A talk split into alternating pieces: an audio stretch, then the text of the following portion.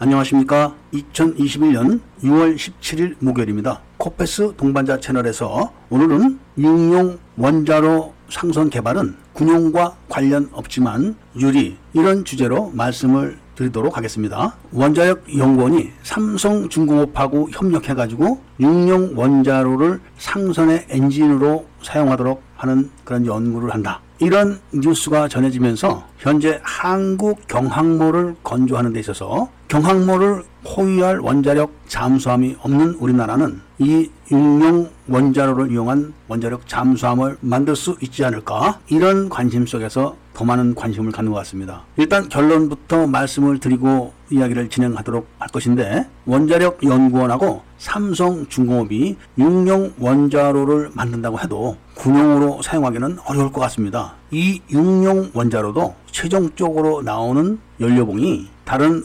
원자로보다 더 많은 핵무기 제조가 가능한 우라늄 234가 나온다고 합니다. 그렇기 때문에 상선으로 사용하는 것은 별개지만 군용으로 전환되는 것은 문제가 있는 거죠. 이런 문제가 있고 그리고 육용로 원자로도 최근에 개발된 것이 아니라 원자로를 개발할 때부터 개발된 오래된 기술입니다. 원자로를 만들 때 냉각수를 사용하는 경수로 중수로 그것보다 더 어렵기 때문에 육용로 원자로는 발전이 더뎠던 거죠. 일단 냉각체가 불은 설비가 쉽기 때문에 옛날부터 급속히 발전되고 쉽게 발전됐지만 육용염 원자로는 아주 까다롭다고 합니다. 그래서 아직도 최종적으로는 다 완벽하게 개발되지 않은 그런 원자로라고 하는데 최근에 중국이 많은 돈을 투자해가지고 이 어려운 난제를 해결했다. 이런 소식이 전해지고는 있지만 그것은 중국이 기술이 발달돼서 그런 것이 아니라 소재 산업이 발달됐기 때문에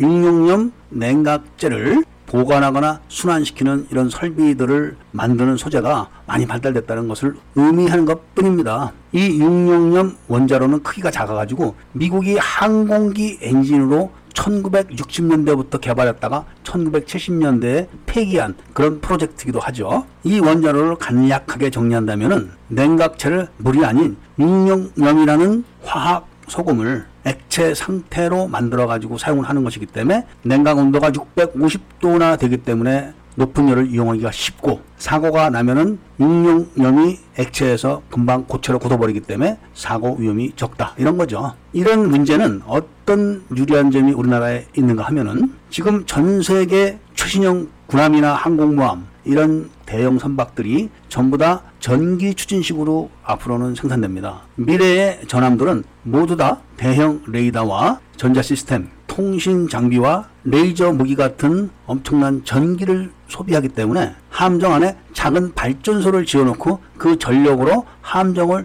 추진하고 운영하고 유지를 하는 것이 그 흐름입니다. 미국은 주말투 구축함으로 이미 그 시험을 끝냈고 영국은 요새 화제에 떠오르고 있는 퀸 엘리자베스 항공모함이 바로 전기 추진식입니다. 우리나라는 KDDX를 전기 추진식으로 하려고 하는데 대우가 이런 전기 추진식에 대한 기술을 다 개발을 해놨는데 KDDX 사업이 현대중공업으로 다 넘어갔기 때문에 어떻게 될지는 잘 모르겠습니다. 전기 추진식 함정은 함정 안에 발전소를 건설하는 거지만 그 엔진은 바로 가스터빈입니다. 그리고 미국 캣에서 생산하는 디젤 엔진이 병행되죠. 그리고 추진은 전부 다 전기 모터로만 되기 때문에 소음이 없는 겁니다. 우리나라 호위함 Batch 2, Batch 3, Batch 4 이런 식으로 하이브리드 형태로 발전을 해가면서 KDDX에서는 완전 전기 추진식으로 가려고 하는 것이 해군의 생각이었는데 만일에 여기서 우리나라 원자력 연구원과 삼성중공업이 소형 원자로를 개발을 한다면은 가스터빈을 납품하고 있는 GE사가 큰 타격을 받을 겁니다. GE사는 현재 가스터빈을 독점하다시피 하고 있죠. 그런데 가스터빈 시대에서 소형 용융염